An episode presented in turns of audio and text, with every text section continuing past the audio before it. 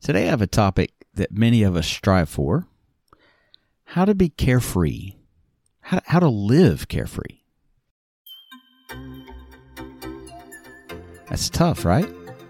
So much to worry about. In this fast paced, demanding world, it is easy to get caught up in the pressures and responsibilities that surround us. But learning to be carefree doesn't mean abandoning your responsibilities. It's about finding balance, cultivating a mindset, incorporating habits that help us navigate life's challenges, and here's the key, with a lighter heart. You're listening to Zen Sammich, a podcast for the independent mind and anyone who embraces life despite its absurdities. Join former attorney and professor turned Japanese papermaker Mark Reed each week as he talks with creative, inspiring, and influential people, or as he shares his own research to help make your world a little better today than it was yesterday. So, how do we embark on this journey towards carefreeness? I'm going to give you three steps and an example to go along with it. Let's dive in with our first step acceptance. Acceptance is the foundation of a carefree mindset. It involves acknowledging the aspects of our lives that are out of our control and embracing them rather than resisting. This is key. We get flustered so easily so often when things unexpected happen that are beyond our control. This just happened to me yesterday. If you listen to the show, you know that I live in Japan and make washi, traditional Japanese paper with my wife, etc. But one of the things I do here is on Wednesdays I teach an English class to senior citizens. you may be wondering why senior citizens are studying English, but you know, life's about the journey, not the destination. I don't think they're trying to be UN interpreters. Uh, they just enjoy getting together and improving their English skills. Anyway, my oldest student just turned, get ready for it, 88. Yes, I have an 88 year old student, Nakamura san, or Mr. Nakamura. So, as a combination of celebrating the 4th of July, which they don't do here in Japan, obviously, but as a way of sharing my culture with them, and as a birthday celebration, I had a cookout, a barbecue. I bought a new charcoal grill, and I didn't want to use lighter fluid for the charcoal, so I did a little YouTube research on methods of lighting charcoal without lighter fluid, without the the chemicals. And several methods right at the top demonstrated an effective way through the use of paper towels and cooking oil. Olive oil, vegetable oil, it doesn't matter. Anyway, long story short, I used entirely too much. and I had an oil fire in my grill that was incredibly hot, flame shooting up and I, you know, I put the cover on to smother the fire. This is like a circular, just a traditional black grill you imagine that's on two wheels and a third tripod leg, and uh, yeah, I, covered the the fire to smother it, which it's an oil fire. It only worked for like a few seconds, and then I would take the lid off. Like I would take the lid off. It there would not be no flames, and then poof, like a backdraft, or I don't, I don't know the science behind it, but all these flames would shoot up. And the burgers were already on the grill. That's the problem. So the like fat drippings had like ignited the fire. The point is, and back on target here, instead of freaking out, which admittedly was my first inclination, I paused and I laughed a little.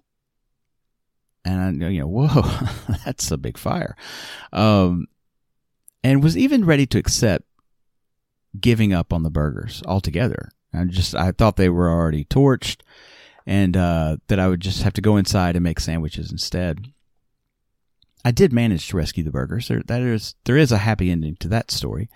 They actually tasted great. Um, but if I had freaked out, what good would that do? Absolutely nothing, except make my guests feel uncomfortable because I was freaking out, or make me feel sad or guilty because I didn't produce the burgers that I'd been promising them for like about three weeks. We're going to have this party and I'm going to make these, these awesome American style grilled burgers. Um, but they weren't just here for the American cheeseburgers and Fourth of July cultural experience. They were here to bond with each other, with me, with Mr. Nakamura that turned 88.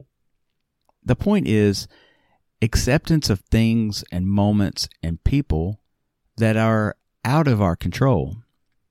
Say goodbye to your credit card rewards. Greedy corporate mega stores, led by Walmart and Target, are pushing for a law in Congress to take away your hard earned cash back and travel points to line their pockets. The Durbin Marshall credit card bill would enact harmful credit card routing mandates that would end credit card rewards as we know it. If you love your credit card rewards, tell your lawmakers hands off my rewards. Tell them to oppose the Durbin Marshall credit card bill.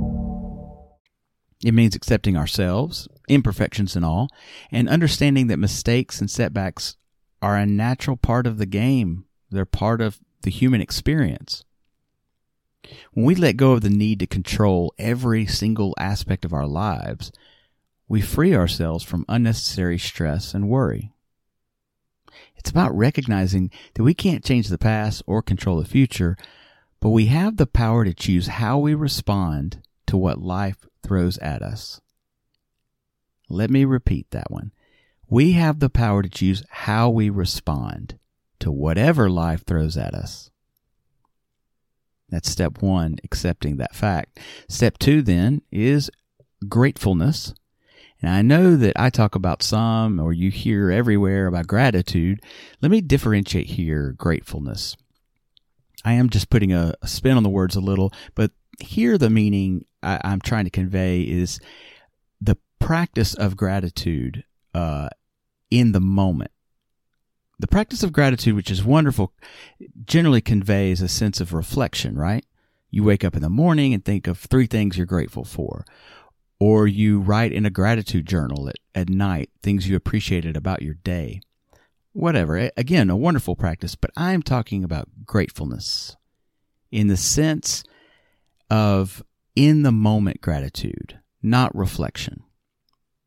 So when my burgers are on the grill, engulfed in flames as they were, potentially burning in this this inferno before my eyes and my guests' eyes, rather than the shock and horror of it all, I was grateful. Yes, really. Now it it takes less than a second for your mind to think a complete thought and in a moment there, I was grateful. In a very quick moment, I was just instantly grateful that this was the experience I was having at that moment. Isn't life a wacky blast? I thought, or some version of uh, the those words. Yes, the grilled burgers I had thought about and boastfully promised were being torched to a crisp. There was even a little danger with the flames coming over the side of the grill. And and there's nothing I could do to stop it. I mean, I could put the lid back on, but I couldn't stop the fire inside. And in that moment, I was grateful. I was grateful to be alive. I was grateful to have this and share this goofy experience, this mistake. I was in Japan. I was outside. The weather wasn't even that great. It was overcast, but I was grateful to just be there watching my burgers go down in flames.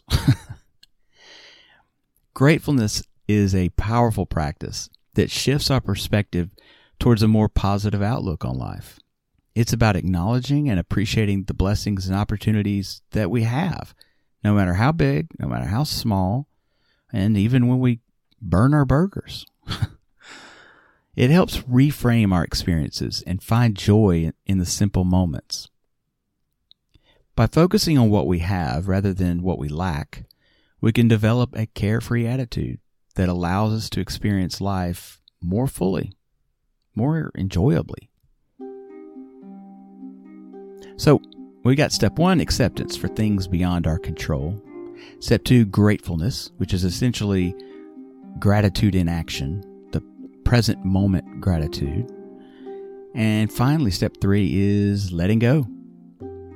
I just did an episode on this recently, but in brief, letting go is about releasing attachment to outcomes, expectations, and the need for perfection. It's about surrendering to the flow of life and embracing uncertainty. Letting go is liberating. It's about trusting ourselves in the process of life. When we loosen our grip on control and allow things to unfold naturally, we open ourselves to the new possibilities and experiences. Letting go enables us to live with spontaneity, joy, lightness, and yes, to be carefree. There you have it, folks. The carefree formula acceptance plus gratefulness, which is gratitude in action, present moment gratitude, plus letting go of expectations equals a carefree life. Remember, becoming carefree is a journey, it's a continuous practice. You don't have to be perfect at it right away. Just keep reminding yourself to practice acceptance, feel in the moment gratitude, and let go as you journey towards this more carefree existence. I hope this helps. If it does, you can help out this show by donating wherever you are listening to this or go to zensammich.com and find out two ways there at the top of the page that you can donate directly to the show. But most of all, thanks for listening. And uh, actually, really, most of all, breathe. Don't forget to breathe. Say goodbye to your credit card rewards. Greedy corporate mega stores, led by Walmart and Target, are pushing for a law in Congress to take away your hard earned cash back and travel points to line their pockets. The Durbin Marshall credit card bill would enact harmful credit card routing mandates that would end credit card rewards as we know it. If you love your credit card rewards, tell your lawmakers hands off my rewards. Tell them to oppose the Durbin Marshall credit card bill.